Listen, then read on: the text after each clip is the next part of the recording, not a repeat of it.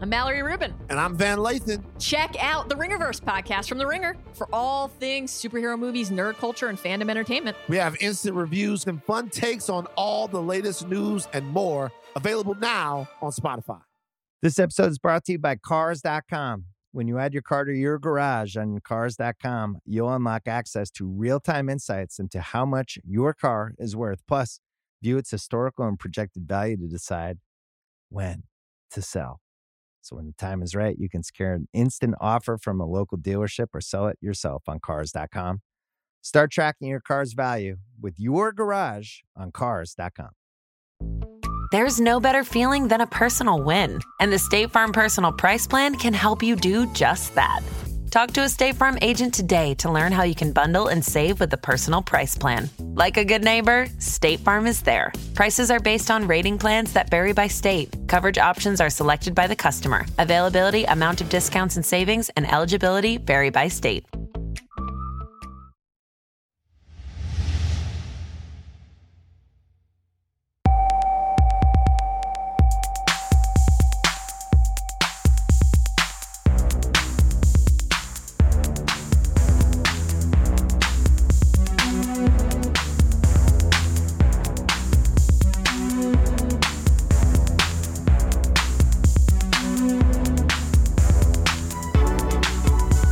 Hello and welcome back to the Stadio Podcast and Ringer FC. I'm Musa Okwonga.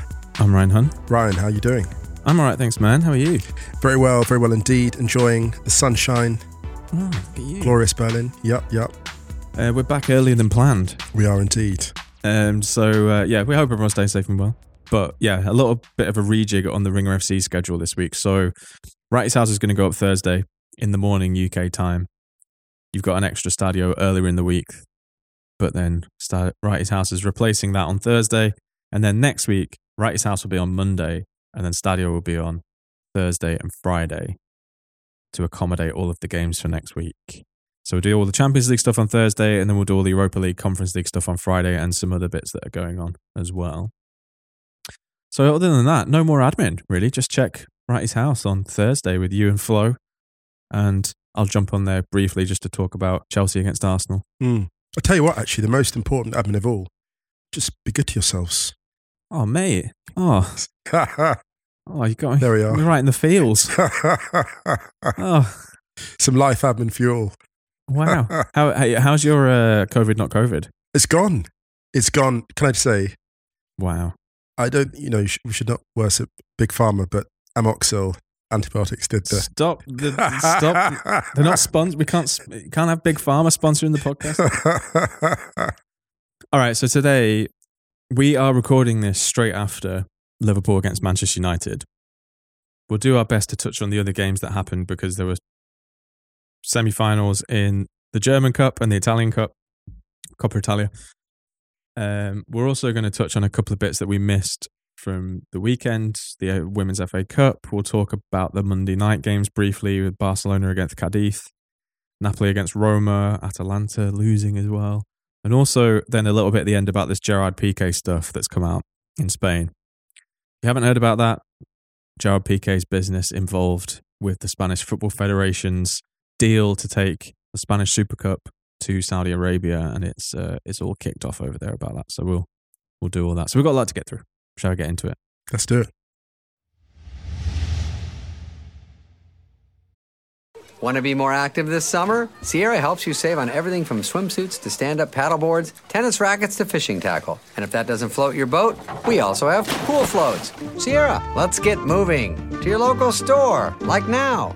Go! All right, man. Let's go to Anfield's. Liverpool four, Manchester United nil. How are you feeling? I feel, you know, when you have like sort of the profound dental surgery, like the root canal, but you have the anesthetic, so it doesn't hurt yet. Oh my god! So it's the numbness after the deep surgery, and you know, you know the pain will come because it's going to wear off, but it's not there yet. So it's the numbness at this point. And what I mean by that is, in relation to this defeat, there'll be a lot of anger about this performance. There can't be a huge amount of surprise. I'm always wary about apportioning, you know, too much individual blame when there's a gulf this big because you look at the way that Liverpool have played. Two goals from Mo Salah, excellent finishes. Sadio Mane again outstanding, who was just on a run of form in these huge games that are just it's just epic. I mean, it's difficult to remember a player who's really heated it up the last few months for both club and country by Sadio Mane. Luis Diaz, who I'm just now calling Silk Supersonic, like just in terms of his the way he's slotted into this team so easily. And you have a team that has a plan. Everyone knows what they're doing. And there's one moment in this game in particular where a United player goes on a dribble. Actually, happens a couple of times. Jadon Sancho did it, and Marcus Rashford did it. And both times on these runs, and there was just no attacking coordination. And I'm not calling it selfishness. It's not that. It's about coordination and chemistry and timing. And the only times United looked really happy in this game, Ryan, when they were attacking on the counter, when you're almost free because the pitch is broken, the game is broken, and you're playing like almost the schoolyard instinct where you're back trusting your talent. And it was so interesting that whenever United had to play a more complex game that required a breakdown, patient playmaking, they just didn't have the tools for it because to break down a team like Liverpool, right, you need different phases of play and switches and combination. You need a strategy from start to finish. From the moment your keeper gets the ball to the moment your striker releases it. It's no coincidence that United couldn't string together passes. I mean, first half, 64% pass completion, Liverpool over 90%. And the, the iconic moment in this game, no coincidence that it was Liverpool executing almost 30 passes to score second goal. And that, to me, that goal was the microcosm of the entire difference in two these two teams, organizational point of view, tactical, individual, complete alignment from one team, and complete disarray from the other. Ralf Rangnick's team selection raised a few eyebrows before the game, and he was obviously without Cristiano Ronaldo, who missed the game because of the, I mean, frankly, awful news the death of his, his twi- yeah, twin son, yeah. son. So obviously, I mean, that's just a horrific thing to deal with. And obviously, our sympathies go out to him and his family because that's just horrible, mm. horrible thing. Understandably missing the game. Going back to the football side of it, because that's why we're here and we are recording this straight after the game. I think starting Marcus Rashford up top was an understandable yes decision yep. from Rangnick. However, I don't think he really gave Marcus Rashford the best tools around him to really let that fly. And for example, I think that I think starting this three at the back was it just didn't really look like it suited Manchester United at all. It's not a configuration that they've they've looked. I mean, have how many times have they even played that that often this season? Not a huge amount. But they have played it occasionally. It's the players in it as well. But but I think in terms of like what you were saying, like in terms of Manchester United, were clearly not going to have much of the ball. They really needed to hit Liverpool on the counter attack. I think if you'd played Elanga and Sancho either side of mm. Rashford, that's quite a dynamic trio. And then you also allow Bruno Fernandes to kind of operate in the position of the pitch where I think he he operates in the best. Yeah, I agree. And you, and also you have you don't you, you can't have two impatient playmakers supporting a lone striker in this team. You can't. Now, Bruno Fernandes is many many things. Uh, has contributed a huge amount to United's attack. He's also an impatient playmaker, just through his style. And Elanga, mm. I think, just doesn't have that deliberation. He's just still young, whereas Sancho is much better at controlling tempo. Because if you'd had that three up top, for example, you could have put. I know uh, you could have played Matic, Pogba, and Fernandes as like the three midfielders. Matic is the holding, and then when Pogba goes off, you bring Jesse Lingard on, which I'm not entirely sure was the right choice for that particular substitution because it then just made United look, I think, even more disjointed, and they were already a goal down at that point. So I mean, maybe we yeah. should start I think can I can we do something actually because for Manchester United I think it's going to dominate so much of the discourse but nothing I saw from Manchester United tonight was a new hmm. problem mm. or anything that we haven't spoke about or known about for a long long time it was just yeah, an extension whereas Liverpool of, whereas Liverpool were again I think just a continuation of the excellence that we've seen from them over the last few years under Klopp like their fluidity and some of the football yes. that they oh played God. like every single goal will be up for goal of the Can month, or should be up yeah. for goal of the month actually, because the football that it played, like the first one, the ball down the right hand side, and as, and, and, as soon as that happened, mm, United yeah. were in trouble. The ball hadn't even re- reached its destination, and United were massively in trouble. Salah down the right hand side. It looked like Trent Alexander Arnold and Salah were going to fight over it for a little bit, and then Salah got it, crossed it for Luis Diaz, finished at the far post. There was a little bit of uh, gnarly afters here because Trent followed up and booted the ball in, and it kind of hit or brushed against De Mm. Gea's face. Um, it was all a bit. Yeah, but Trent's on a bit of a mission because there's been a lot of talk specifically about his defensive qualities, and he was again excellent. Mm. He was excellent. Some might say, oh, United offered no threat. This man handled Jadon Sancho with absolute ease. Jadon Sancho running in any kind of form is not an easy proposition, and he handled him. So, you know, I think he's answered some questions about his defensive um, capabilities, which I think, frankly, were always slightly overstated. I think it was easy to go at him for that because it was the only thing that was mo- that was that was remotely mortal about his playing style. One thing I want to say about Liverpool as well in this game because it's very easy to drop into kind of oh United. It's not really about that. Primarily Liverpool's performance. I want to talk about the, the passing and specifically the speed of the passing because superb second goal for Liverpool.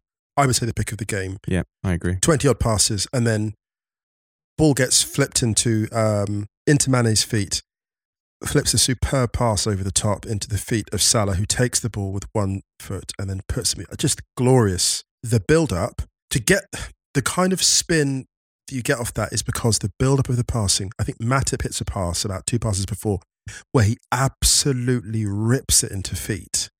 And here's the thing see, that change in tempo, that change in tempo is something you only see in the elite teams. Because when that change in tempo comes, there's actually about six United players within about 15 yards of the ball. It's not like United are going, oh, we're not going to actually try and defend this. It's like the ball is being hammered through gaps mm. at a real speed and tempo. And I think I wanted to mention that pass by Matip two passes before because I think it's an understated part of what makes this goal so fast and so special. Yeah, I mean, all of their goals were just they included passes that I was just watching it and just being like, wow. Yeah, wow, yeah, wow. And Thiago at the bottom of it all.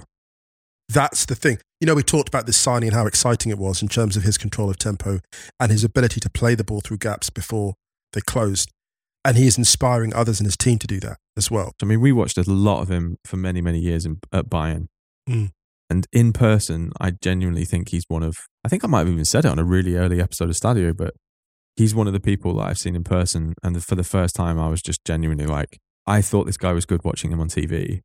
When you watch him play in person, it's a whole other level. Because you get the full dimensions of what he's doing. You see the depth of the pitch, the passing, Yeah. what everyone else is doing, where he's moving off the ball, all of it. It's another level, isn't it?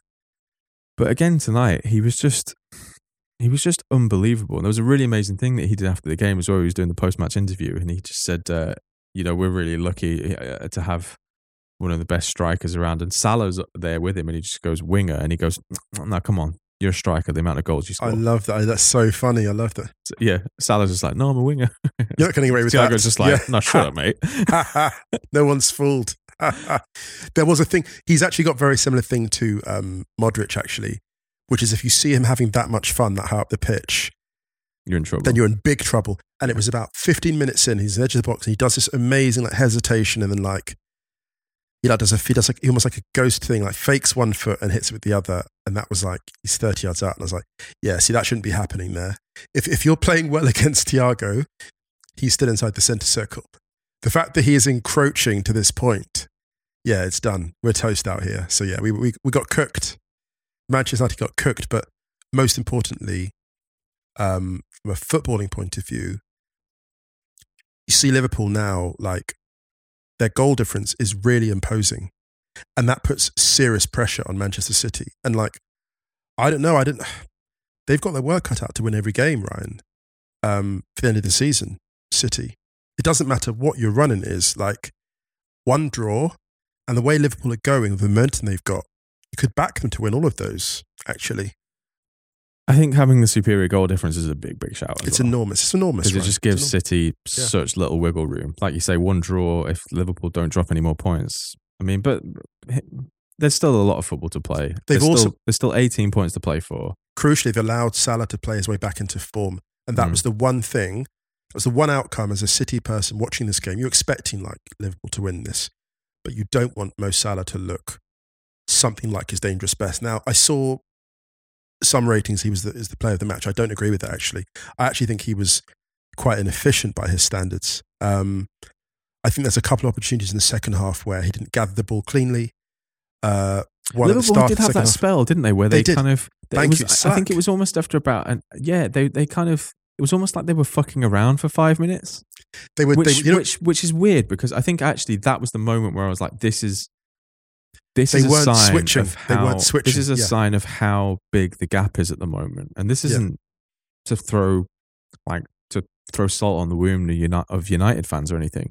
But the gap, I've seen it happen to Arsenal sides plenty of times before, where the team that you're playing against, where they realise after about an hour that they are so superior, Mm. they stop their regular patterns of play and they just fuck around for five minutes. And then they realise there was one really sloppy one where Sal- uh, Mane kind of just dicked around with it on the edge of the box, and you were like, "Come on, man! You, this, you could put like six or seven past this lot." Yes. And then all of a sudden they decided to switch it back on again and and got the extra one at the end. But I mean, the, the, do you know what's really cool about this as well?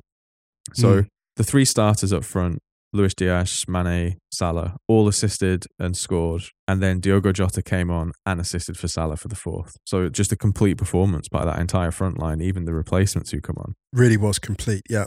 There was a moment actually tonight where, and it's happened a couple of times recently, where I've kind of had to stop and remind myself of where Liverpool were when Klopp took over. Now, Mm. I know they'd had that title charge and missed out, but There was a lot of work to do. they were kind of vibey, Liverpool. They were very vibey. Yes. Yeah. yes. and you sitting there watching this side, who I genuinely think are one of the best Premier League sides I've ever seen.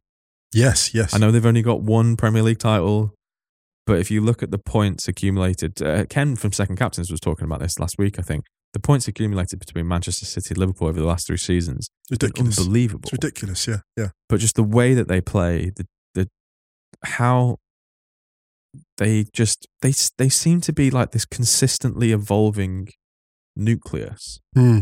Well, look at their front line, for example. All the talk about how they replace Firmino and Jota came in. Okay, well, oh, okay, we've got that problem. Well, how about if, like, you know, Mane gets tired? Oh, like, Luis Diaz. Diaz, Diaz, straight in there. and like, Yeah. you know, if, if Salah left tomorrow for whatever reason or Mane left, you'd have solutions. You know, oh, like Curtis Jones is a great player, but how about, oh, Harvey Elliott? Like, what? What? Yeah. Like Man Oh, City, yeah. it's a, it's a sign of how how good Liverpool are. Is that Manchester City are about to blow apart their entire kind of model. Really, yes. The Van And Dyke go after- is, is and the- go af- is the- and go that's after their Van. Dyke signing. That's their Van Dijk signing, actually. Yeah, yeah, it is like go after Haaland because they know like like the great thing about purely football wise, I'm talking obviously what Pep's Man City do and what Liverpool do. It's kind of like having two of the most unbelievable bands around in completely different genres operating at the same time. Yeah, yeah. Her, like we've got Herbie Hancock and Jimi Hendrix like rocking out in the late 60s. You know, it's funny you mentioned that. I was going to mention like Pep Guardiola arriving in any league. It's a bit like when Jimi Hendrix played Notting Hill, and Yeah. it scares the hell out of everyone. And they're like, Yeah, either we improve or we're done. Yeah. So currently, Liverpool are top. They have racked up such an obscene amount of weird stats tonight as well. Like the stats that were flying around were just so wild. Was it like Sadio Mane has now scored as many Premier League goals as Ryan Giggs, but in 374 fewer games? Wild. Manchester United have now conceded more Premier League goals this season than 18th placed Burnley. And also, there was another one. For, these are all from Duncan Alexander from Opta. Duncan the Great. Duncan the Great. 12% of li- all of Liverpool's Premier League goals against Manchester United have come this season. Goodness me. That is an indictment, as they say. But it's like we were saying on Monday's Stadio, how with the top four race, like there are many points to be dropped. And we said that this run of games now, because obviously Chelsea host Arsenal on Wednesday.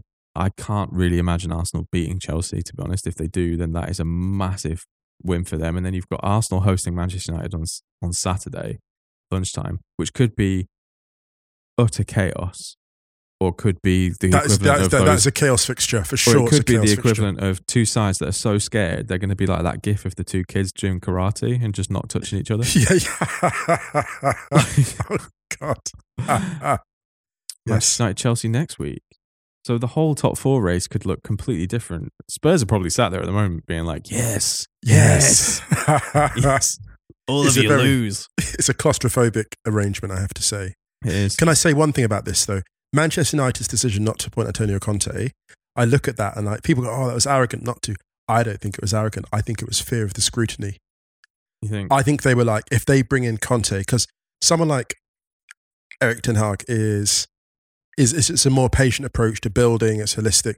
Conte would have come in and been like, you should be really, really embarrassed at the state of. I know that Ten Hag gave a kind of very frank thing, but he doesn't expect quick solutions. Conte would have come and been like, I'm actually embarrassed that you brought me into this. I think, and I think that would have been a fair thing actually. I think the degree of the um, atrophy is only going to become truly apparent two seasons into what Ten Hag is doing when we first start seeing these players who are still at the club recovering from the poor situation, the infrastructure. And my, my real thought as the game went on, and the kind of, I said, the most humiliating moment of the match um, came the third goal, and Liverpool basically just like, they just pat each other's backs like it was pick up basketball. And like, Mm. if you're celebrating a third goal against United at Anfield like that, the rivalry is, is dead for the time being. When I saw that third goal go in, I just thought to myself, do you know what? I just hope these players, the ones that stay around, the ones that don't get sold on or move on, I hope these players just get a season of really good coaching next Yeah. year. Wherever they end up, I just want them to have a season of really good coaching. End up, let's say, mid table, or whatever. but as long as they just start showing, I think, a sign of like the joyfulness, the freedom in their football and the structure, that's kind of what I think United fans can look to and be like, we're, we're kind of happy with that, I think. United have got to be prepared to take a couple more steps backwards. I think that's right. Think that's they right. have to. They just Yeah. have to because Yeah. this continually throwing very expensive band aids on a much more severe problem Mm. Is just not not working. No, not at all. Not at all. Elsewhere, quickly on Tuesday night, there were some big, big games. There was Coppa Italia semi-final second leg, Inter beating Milan 3-0 in San Siro, two goals from Lautaro Martinez, and then Robin Gosens off the bench with the most Robin Gosens goal ever at the back post, Crashing the far post. smashing it in. Inter was super good, came out of the blocks. I had this on the dual screen while I was watching the. I, unfortunately, it meant that I couldn't watch Freiburg, which we will talk about in a minute. But Milan came out a little bit more. Ismaël Bennacer had a beautiful half volley that got ruled out for offside because Kalulu was offside. Just, I mean, it, I could kind of understand why. I don't think it really affected Handanovic because there were so many other Mm. Inter players in the way as well of the line of sight. But I suppose by the you have to by the. You law, have to, you have to give it. you have to. It was a lovely goal actually, and a real shame for Milan because if they got one back then, they were kind of in Still a bit of maybe time maybe maybe it back. maybe it's hard for me to kind of say super accurately because I was watching because I had it on, on on my computer, but it seemed like they were entering a quite a good phase of the game for them. But over the two legs, I think Inter deserve to go through, Mm. and they will play the winners of Fiorentina and Juve, who play the second leg on Wednesday night. But Inter, there's a double on there. There is, and they're decisive Inter, they look they they're getting the job done, aren't they? Yeah. This point of the season, good win over Spezia as well. Uh, a club other teams have stumbled against. Like they they have the minerals at this point. So I mean. I genuinely, I genuinely think that where Inter are compared to where we thought they might be at the beginning of the season is is, oh, it's ahead. Oh, is without question. Yes, yeah, without question. They've really been further ahead. And I think also some of the other teams, I think, also I think that Milan and Napoli have kind of been a slight victim of raised expectations because they have slightly outperformed. Napoli certainly, uh, and I say Milan have outperformed as well. That they've leapt forward. Mm. I knew they'd improve, but they've really like they've been quite startling in their in their progress. So I think weirdly enough, I feel I feel like Pioli, Spalletti, and Inzaghi would all be really happy if Yeah. things end up with. Does that make sense? It's so funny. Yeah, yeah, yeah, yeah, yeah. Really funny. in the German Cup, SC Freiburg are through to their first ever Pokal finale in their history. That's amazing for Christian Streich, isn't it? It's unbelievable. They beat Ham. They beat HSV three one in Hamburg. Uh, Nils Petersen, Nicolas Höfler, Vincenzo Grifo, with three first half goals. Grifo's was a penalty.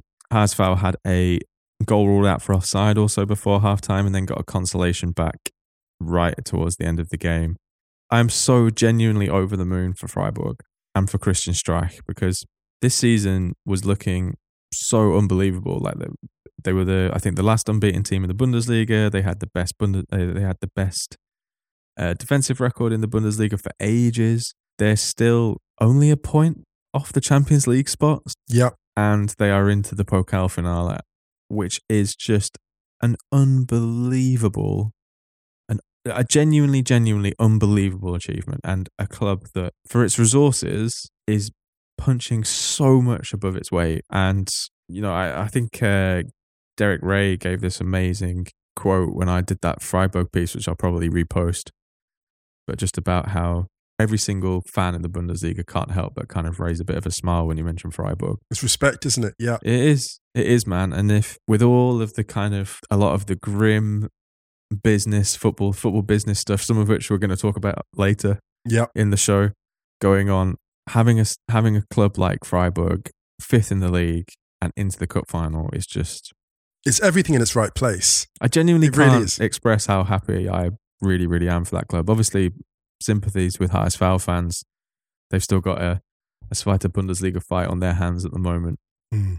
but they are a giant. You know, this is a HSV have won European Cups before. Yeah, this isn't the last time they'll be at the high table. I think the thing with Freiburg is that the thing, the reason why the success is so powerful is because they've taken no shortcuts to it. Just one of the best dudes in the Bundesliga, leading Yeah. one of the best clubs. Yeah. And um, A great human. and you know, I just hope that that side wins something because there's already been rumors about how some of that lot are maybe on the move. Mm. Like uh, it looks like Nico Schlotterbeck might be on the way to to Dortmund, Yes, yes, that's which is big a, noise. which is isn't a great signing for Dortmund, by the way. They got Süle as well. That is a serious upgrade for them. Süle and Schlotterbeck. an extremely good upgrade. Yeah, but just a real shame that if some if a lot of those players leave Freiburg, but but to be fair, their their ability to regenerate has been Right. unbelievable. And also, So- like, you look at that club and think that's a pathway to another club if I want one. Oh. Dude, Or- or just to anyone, play if here? anyone is looking for a move for for a loan for first team experience. Oh, my and goodness. Yeah. But you know, got to be the right personality as well. That's right. Christian Streich will not tolerate no dickheads. He will not. he will not. So yeah, congrats to Freiburg. Yeah. Big big love. Uh, let's take a quick break and then we'll come back with some other stuff. Let's do it. When you need mealtime inspiration, it's worth shopping Kroger, where you'll find over 30,000 mouth-watering choices that excite your inner foodie. And no matter what tasty choice you make, you'll enjoy our everyday low prices, plus extra ways to save, like digital coupons worth over $600 each week. You can also save up to $1 off per gallon at the pump with fuel points. More savings and more inspiring flavors make shopping Kroger worth it every time. Kroger, fresh for everyone. Fuel restrictions apply. If you went on a road trip and you didn't stop for a Big Mac or drop a crispy fry between the car seats or use your McDonald's bag as a placemat, then that wasn't a road trip. It was just a really long drive. Ba-da-ba-ba-ba. at participating McDonald's. All right, man. So let's touch on a couple of bits that we missed from the weekend. So first of all, Women's FA Cup semi-finals were last week. They were. Well, on the weekend. We were going to do them on Wrighty's house, but obviously with Wrighty's house being moved, we thought we'd do them today quickly. Chelsea and Manchester City are through to the final. Not massively unexpected. Chelsea beating Arsenal 2 0, Manchester City beating West Ham 4 1. Should we begin quickly with Arsenal against Chelsea? Because Yeah. there was a massive moment for Arsenal not I long know. before the goal. I know. Not long know. before the first Chelsea goal. Beth Mead had a great chance to give Arsenal the lead. And the kind of chance she's been scoring this year. Yeah, and it was a really well worked how she did it. So she kind of got the ball with her back to goal, managed, managed to turn, did kind of all the hard work. Yeah. Took it on the left. Beautiful first touch. Pivoted on the right. Right again. And then all Just she had to do. the shot wide. all she had to do was put it in the bottom left hand corner. That was you're right. That was that was the hardest part of the entire. That was the easiest part of the entire interaction. And then not long after that, Chelsea took the lead. And it was the Chelsea goals were really interesting in a way because they were both really good goals, but also massively avoidable from an Arsenal point of view. Do you know? It's funny. I'm, I'm, I'm glad you mentioned this because those goals were avoidable if you've been paying attention to Chelsea for the last three years and who actually got them there. Yeah, there's a certain type of genre of goal that is amazing, but comes directly from probably an error from the other side. You see, like, well, we'll talk about it in a minute, but there was a goal in the West Ham Man City game which was like a complete error, absolutely gifted to Man City. They're goals But- that are foreshadowed. But they're almost like um, They're foreshadowed. They are. you should have cleared this. You knew and the fact that you didn't, I'm so angry. I'm going to smash it in the top corner. You're standing off Guro Reiten 20 yards from goal. Oh. Have you not watched this player? I think, and here's the funny thing the thing I love about this game, from a neutral perspective, is the goal scorers are so old school in the sense that, like, GC and Guro Reiten drove Chelsea to that title a couple of years ago and kind of went down the pecking order since then. Guro Reiten, in particular, has regone in the pecking order and hasn't had that many games this year compared to the last two campaigns. And what I, I'm so happy with this for her because she's been shunted around a bit, central midfield, left sided, and just turns up and does the work, right? And is a bit unheralded, I think, outside Chelsea. I think largely unheralded outside Chelsea. I don't think she gets quite the credit she deserves. And I was just thinking to myself, if that's if that's Guro Reiten two years ago, she doesn't have that room. And it was like no, the Yeah. corridor of space that was left. No, not because she's not an amazing player, but maybe people have forgotten what she can do if unsupervised. But to be fair, there, it, there was a little, there was an overlap on the left hand side, and Mm. Katie McCabe looked like she was going to move with that player, Mm. where Guro Reiten was directly in front of her. But the thing is, then Kim Little drops in and kind of has Guro Reiten covered. But the problem is the overlap Right. momentarily. If you look at the the replay from behind the goal, both of them go with the runner. Yes. And that- okay. and- yeah. And it leaves a space. Because Kim Little doesn't make that decision to actually go to Guro Reiten, she, I think there's a there's a communication issue there because it looks like Kim Little is prepared to go with the runner almost behind Katie McCabe Right. to let Katie McCabe stick on Guro Reiten because Katie McCabe was kind of split between two players at that point. Yes. But the problem is Katie McCabe then steps away to the runner. Kim Little steps away to the runner as well. And it kind of just all opens up in front of Guro Reiten. Do you know I hesitate to use comparisons to the men's game, but I want to use it because it's an Arsenal comparison. Oh, The goal- Are you to hurt? No, the, the Henry goal uh, on the Henry Deco run for Pires against Leverkusen in the Yeah. Champions League, when Yeah, you just see Henry make the 70 yard thing and you just see that track open up. And Yeah. you don't understand why the track is there until you see the overlap.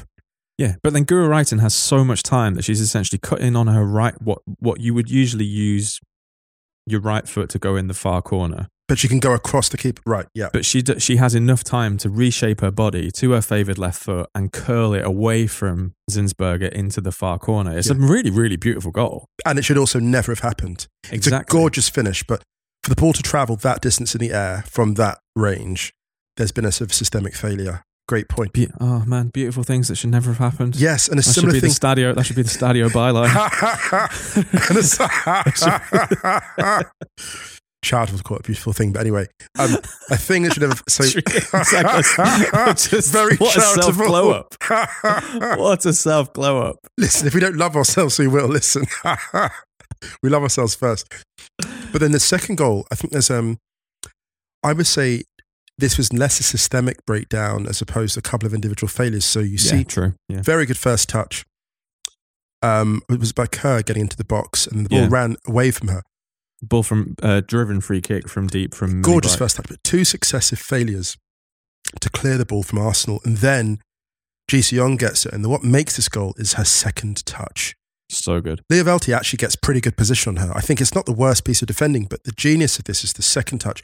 You've mentioned this before players taking a second touch to set themselves up Mm. before they shoot.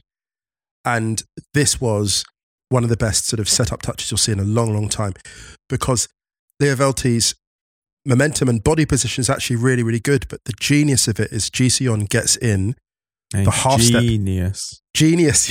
Right? Having that? Oh, eh, eh, eh. G gets in this glorious like brushstroke of a second touch, almost on Mm. the half volley to take it clear, and then rips it. And from that range, So good. It's no Edge of the box, off the bar, in rockets. Oh, the sound as oh, well. it was clean, clean, clean, clean. Oh, Yeah, I mean, obviously, from an Arsenal point of view, I was very disappointed with the result. But the two great goals, Mm. and to be honest, I think Chelsea Chelsea were worthy winners. Uh, it was always going to be difficult for Arsenal, just where they're at, where Chelsea are at, and it could potentially. I don't. I'm not. I'm not sure it will, but it could potentially slightly play into Arsenal's hands with the league stuff now. Just refocusing everything on the league effort Hmm. to the end of the season. Potentially, Chelsea could get distracted by that final. You never know. But um, yeah, Chelsea thoroughly deserved to get through, and that the two goals, like I say, like they were both unbelievable finishes. There's part of me that quite likes the idea of the three trophies ending up with three different clubs, Yeah, same. which is possible at this point. And I think, you know, Chelsea need this. They lost to City, and that was um, Mm. a pretty grim loss to them in the League Cup, the Conti Cup final. So they'll be looking to, I don't know, um, what's the word, avenge that defeat. And Oh yeah, I forgot. Like a rematch of the. yeah, this is the same right. as same as in the men's thing. Oh, I love that when you get like the you know mirrored finals. That's quite cool. Yeah, very interesting. So yeah, So yeah, they're going to play Man City, who beat West Ham four one. Ellen White opened the scoring for Man City with a one of those lovely low rebounding diving headers. You know when like it's you could probably volley it in. yes, You could probably si- casually side foot it, but it's like no, no, I'm going to do the whole. It's almost like a tuck and roll finish. yes. After Keira Walsh hit this absolutely unbelievable shot from outside the box that just went straight, like rocketed off the bar, and Ellen White was just there like a poacher, pure Ellen White poacher's finish. we need to talk about this at some point a bit more. Defensive midfielders who have absolutely lethal shots from distance, who don't really unleash them as much as they could. There's a whole subgenre of that because not every defensive midfielder's got it in them. No. but it's almost like they release it now and again just to show you they can. Sophie Ingle's like that. You know, there's certain players they just they're just packing absolute. they got the scorcher there, yeah. Um, Chloe Kelly got on the score sheet, gave City a 2 0 lead. That was massive for her after her huge injury yeah. That she had. She's back now. She's There's a place up for grabs for the Euros. We talked about it in depth on Wrighty's house. But yeah, just really happy for her that she's got back on the score sheet. And then two lovely goals from Lauren Hemp Yep. came after Lisa Evans had scored a lovely one to get one back for West Ham before half time and kind of made it interesting because that was 2 1 at half time. Went round the keeper, casually side footed at home. But City were just too good. City were too good. To That's, be- that's that, yeah. that one for Chloe Kelly played across the box. Can I be honest with you? I'm glad that the scoreline was actually a bit more decisive because I just didn't want that to be the decisive goal, the second one. The No, mistake. yeah, I agree. That- that's why I, was, Yeah, I, was, yeah. I was a bit happier that they actually kind of scored um, a couple after that, if that's if that makes sense. Yeah, Lauren Hemp's goals were actually like almost carbon copies. They were, yeah. Classical Like finishes really as well. beautiful, driven side foot into the bottom far bottom far hand corner. You know those like training ground finishes where you're like, that player has executed that like 100 times out of 100. Yeah, just like Just- it's- yeah, this is- this is- this automatic. is That always uh, do you know that just reminds me of total total tangent. It's not like Stadio to do that Oh, God. Oh, God. on NBA 2K on career mode when you're doing practice and you can kind of do shooting drills. They Right. have all these like sound bites that come in that you know are trying to build the atmosphere of you know a practice. And there was always just one that makes me laugh so much when you start getting on a roll and you just hear this kind of go, this guy go, "Ooh, that's automatic." Oh, Love it. that's automatic. And I was thinking like Lauren Hemp's finishes were very much. I, I heard that guy in my head. Oh, I oh, love it's it. automatic. It's automatic. Would it be amazing to hear a commentator like use that kind of terminology just in a big game? Ah, automatic, automatic Yeah, from him. Well, when, uh, do you know what? When this new, when the new generation of commentators break through, oh my god, it's going to be incredible. it'd be so good, man. If we had like, if we, in fact, this should be, this should be amazing. You know how they used to have like alternative commentary on BBC. You used to be able to. I'm not sure if you can still do it because we haven't lived in the UK for a while. We used to be able to switch the commentary to the radio commentary Oh wow, because it was all within the same Mm. you know, company. It'd be so good if they had like, you know, you can either have Guy Mowbray and I don't know Danny Murphy, Yeah. or you can have two up and coming commentators in their twenties who are going to drop like TikTok references in the football in the in the commentary. That is brilliant. That's brilliant as an idea. Like, imagine if you were watching a commentary and and uh, there was this really amazing move opened up and it looked like it was on, and then it broke down super quickly, and you had just like these two two Gen Z commentators who'd be like, "Oh, well, that move was over quicker than Kanye West and Julia Fox." Oh You know what my I mean? Or gosh. something like that, and Oh you're just like. "Whoa, Oh, no. shit."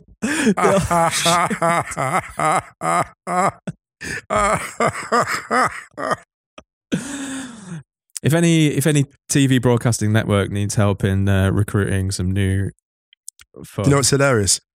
Twitter would eat that up. Can Oh you imagine? God, have this kidding me? hilarious thing of be like, oh my god, did you just hear that piece of commentary? And as well Well, as the game, like- it'd be so funny. It was like when Ian dropped the the Loki thing on the Euros last year, and just we I was like, My mind is sign still into, blown. Sign into Twitter, and I was just like, Musa, have you checked Twitter? Because our mentions are like to drop another t- Loki reference, it was like believe watching the that. timeline. He bombed the kind of just timeline. I was just like, no, there's a Nexus event. that was a game Anyway. changing moment. I can't believe he did that still. It's too funny. There you go.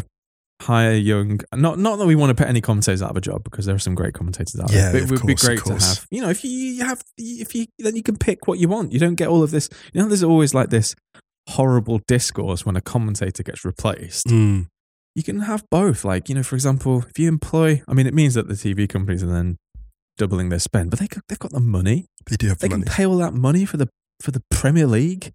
For the engagement as well. The engagement. Yeah. Have you can pick your commentary, like classic, or you know, vibes mode. Vibes mode would be the best. That'd be the best. Activate vibes mode. Press a red button for vibes mode now. Certain games, because you know, actually, vibes mode, when games are either super chaotic or super dull, Mm. the vibes mode would be the one because it would provide entertainment and just raise the level because it could just become a kind of social experiment if it was completely dull. If it was chaotic, they just like match the chaos. Perfect, yeah. Also, vibes mode. Dreadful boy band. I'd listen to it. Of course you would. 1993 Musa Okwonga. I'd definitely listen to it without question. Oh, what's this? Oh, it's just my vibes mode CD. Oh, sorry. Let me. All right, let's talk about a couple of other games. Monday night there was wild scenes in Serie A. Napoli against Roma finished one all. Lorenzo Insigne had a penalty early on to put Napoli ahead. Gorgeous penalty, yeah. It was a lovely penalty. And then um, in the 79th minute, the referee came over to the bench, and Jose thought he was in trouble. Hoped He'd at some this level. movie At some Yeah, level, deep down, he was in trouble. Deep down, he was just like, "Please let it be me. Please let it be me." It's like watching the lottery numbers come out one by one. please, please, please. Is is the ref going to send me off? The goalkeeper, the goalkeeper got a red, right? came, yeah. Daniel Fuzato got sent off, and Jose just And, grinned. did, and didn't look and didn't look that upset at all. Was like was oh. almost like I had that coming, like sheepish. Yeah. There's YouTube videos when like cats and dogs get caught stealing extra food, Yeah. and the looks on their faces of like, yeah, okay, that was a bit much. It was exactly that energy. Like it was guilty, guilty animal energy. Even though he's still doing the spitting cobra, there's been a slight relaxation in his outlook, and Roma's form has slightly improved. Or I don't know. I just look at the Europa League, right? The Bodo return, and they Mhm. just dealt with them in this this time in the Europa League, and they've put together some decent performances in Serie A. I have to say with this game in particular, so Tammy got a great assist for El Shaarawy's very very late equaliser. Tammy also missed a very good chance at diving header earlier on, yeah, he did. and the look on his face because they do some great slow mos in Serie A. The look of existential dread on his face when he misses that. So I'm glad he came back with the assist. But about Napoli more broadly, this unfortunately is why I don't think they'll be champions. Their loss to Fiorentina and their failure to close this out. We've just seen this too many times this season. And I don't say this out of any wish to jinx them. I say it because Napoli, of all of the three teams, the one team, well, the three teams who are really in it primarily, and Juventus just behind. Of the three teams in that sort of top three, they're the ones who most consistently fail to close out. They just can't get these get these wins done. Like a team that was a championship contender gets four points from six. They've got one from six, and that's just not good Mm. enough. I mean, to be honest, though, I think the primary objective for Napoli is to get in the Champions League. Oh, yeah, they, they yeah. were so they missed out so narrowly on it last season. Was it just a point they were finished behind Juve? I think in the. Uh, was it Genoa? They got the last day draw, the nil nil Mm. or something. Yeah, yeah, that which was all it was. Yeah. through. So if they can get back in the Champions League this year, yeah, obviously they would have hoped to push a little further for the title, and they still might do it. I mean, they're only four. There's only four points in it. There's five games to play. Mm. I just can't really see Inter and Milan both dropping enough points to let Napoli over overtake both of them. Uh, Atalanta also lost on Monday to Hellas Verona at home 2 1. They were 2 0 down and got a late goal.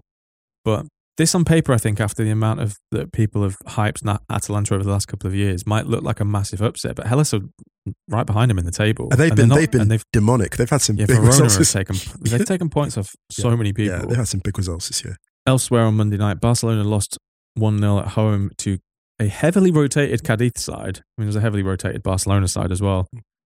Uh, Lucas Perez getting the only goal of the game just after half time. And to be honest, they could have been ahead earlier. Lucas Perez missed an absolute sitter in the first half. This game was weird though because Barca. Barca looked scared, I thought, when they had the ball. Maybe bar Dembele. I thought Dembele. I think Kevin Williams talked about this. What a turnaround now that you're essentially referring to Dembele and the rest. He was trying to really open the game up in the first half. But I mean, it's a weird one because that's that's that's probably like two and a half, three defeat, like three games in a row now that Barcelona have looked really, really, really disappointing under under Xavi, and it's and that early. I think we said literally it must have been a matter of weeks ago Mm. that we didn't think Barcelona would be this this fun to watch so soon after Right. Messi going. But I think what we've hit here is a bit of that natural plateau where you all of the all of the expectation is kind of gone. Mm. Everyone's free to play, and then all of a sudden the expectation comes back, but maybe a little bit sooner than you imagine. And how players deal with that shifting. I think something else is going on. I think that's absolutely right. That's happening, I think. I think something else is happening too. I think first the Eintracht defeat was quite harrowing Yeah, because they were doing some exciting things. They were on a really exciting run, and Eintracht kind of like clamped them. They put on the clamps. The other thing that's happening is that, you know, some of those players are getting old at Barca. yeah, And I think, you know, you saw that against Eintracht. Busquets is great in the right system, but if one or two pieces are missing and the gaps appear, then Busquets' athleticism gets exposed, which is natural. That's just, you know, attacking systems. And it really speaks to squad depth and also speaks to the recruitment to be made in the summer because Xavi's playing a system for which he doesn't quite have the perfect players in terms of squad depth. Mm. So this now, you look at these defeats and you're like, well, this is why Franck Kessié is going to be such a great addition to Barca because he allows Barca to have a, a fully mobile midfield. So you may not have someone who's as fixed point like Busquets who distributes. No one distributes like that. But the wise thing about buying someone like Kessié is you can divide up the defensive duties and just give you more consistent cover. It also gives you a chance to maybe loan out Nico because I think Nico Yeah. could benefit with having a real solid year of football under his belt. But I don't think he's ready to perform that role at all yet at Barcelona. Yeah, right, right. I agree. I agree. I agree. But maybe in a, a loan within La Liga somewhere might be good if they have someone like a Kessié in there. It just gives them a little bit more options. I mean, it's worth pointing out that obviously Barca were without Pedri and also they had Gerard Piqué missing. They were also without Ronaldo Araujo because he was suspended. You would say, in theory, that they still should be putting Cadiz away. However, since Cadiz returned to the to La Liga, they've played Barcelona four times. They've won twice. They've drawn twice. They're unbeaten against Barcelona since they've returned to La Liga, and they've also taken points off Real Madrid. Right. They were in the relegation zone before the, the game. They- They're now out of the relegation zone. This is the le- this is the league of exorcism, isn't it? Levante really and. Cadiz, they were they were gone. yeah, it's amazing, really, if you think about it now. Levante is still are still right down there. You know, you got Alaves and Levante on twenty five points, Mallorca on twenty nine. But the direction of travel for Levante, the direction of travel is interesting. Yeah, I mean, two wins in their last three for Levante, That's which is big. yeah. But then you had Alaves beating Rayo Vallecano in their last game as well. Mallorca had that win over Atleti two games ago. They're all kind of starting to pick up points, you know. But Yeah. for, for Cadiz, they've only lost one of their last four in the league, two wins and a draw in the other three. But I think for Barca, they were never going to catch Real Madrid. no, Real Madrid can win the league this weekend. They're probably going to be okay for the Champions League. They've got a game in hand on Sevilla and Atleti below them. They're all on the same amount of points. I think Barca just really focus on second place at this point and try not to let the noise about the Eintracht Frankfurt defeat get in their heads too much and blemish this end of the season. I think that I still think that the Cadiz defeat is not as bad as the Eintracht Frankfurt because Eintracht Frankfurt saw them outthought over two legs. Yeah, And that, that, Yeah. that, I think that's the bigger, I think if anything, they could take back. That's the kind of, um, what I will say about Barca, I've seen a couple of times is, I don't know if it's a sluggish start to games. It's a game management issue. I'm not sure what that is. Um, Mhm. Maybe the intensity of these start games isn't ideal. And that's like Xavi's, Xavi's ideology is still taking full root, I think, consistently. I think that when the problem is when they get wrong footed, they don't always seem to have that, uh, that muscle memory yet. That's Yeah. yeah. This is this is not a team with muscle memory because they haven't won anything. It's not even like the you know the Copa. At least you know Koeman won the Copa del Rey or something. They had that win. This is not a muscle memory team yet. Uh, I'm sure Xavi will give them that, but for now they're still working it out. for sure. I mean, there's more noise off the pitch of Barca. So a couple of weeks ago, long story short, you may have seen Spanish Football Federation released a statement saying that they'd had documents and stuff hacked, which I think Can I say hacked hacked football documents in the Iberian Peninsula? Has not traditionally fucking been good. inject football. it into my goddamn veins.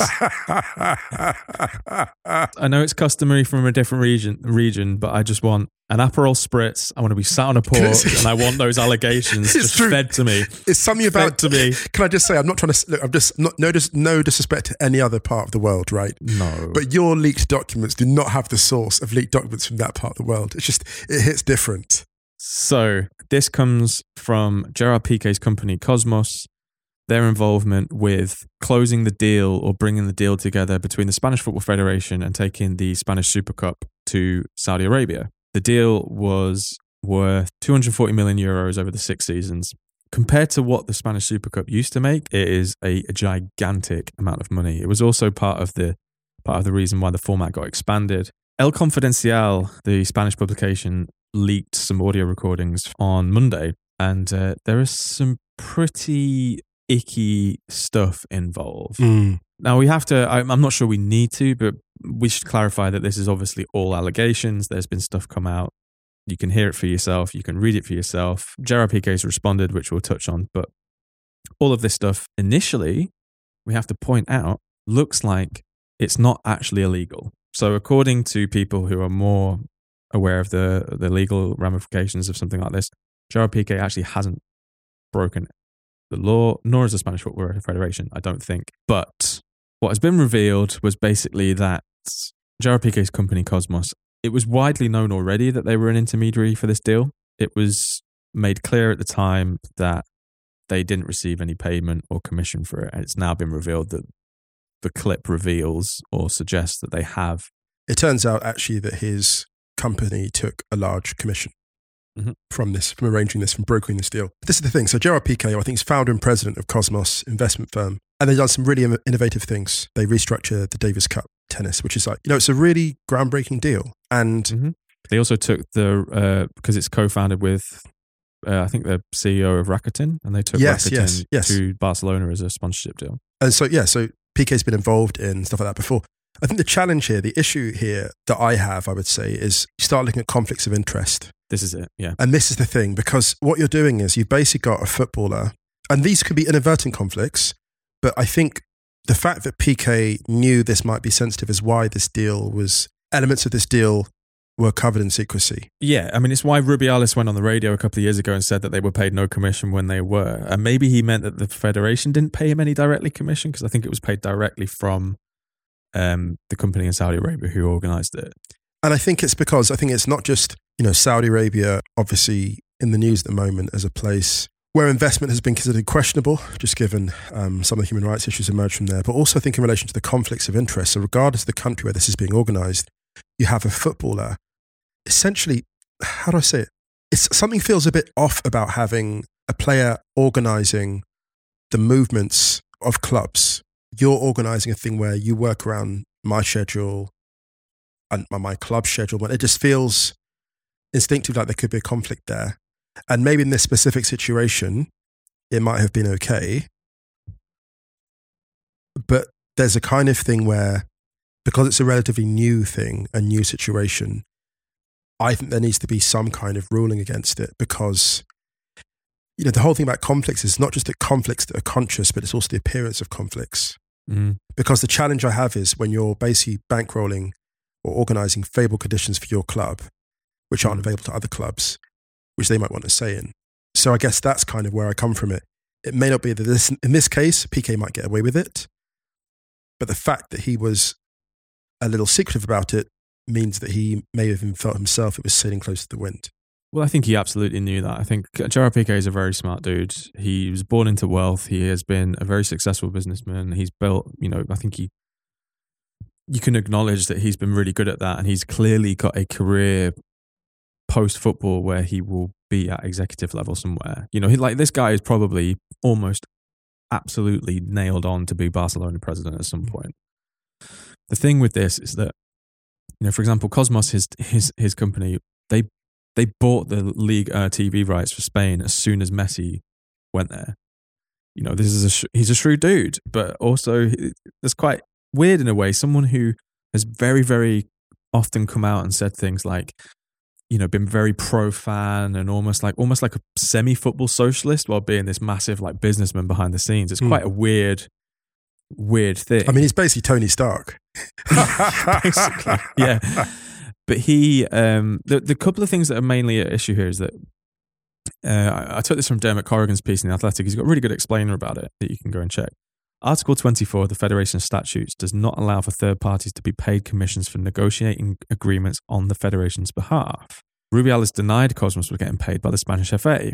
Another concern, Dermot says, is Article 22 of the Federation statutes, which is designed to prevent even the impression of any conflicts of interest between those taking part in tournaments, as Piqué did, and those deciding on how they are run.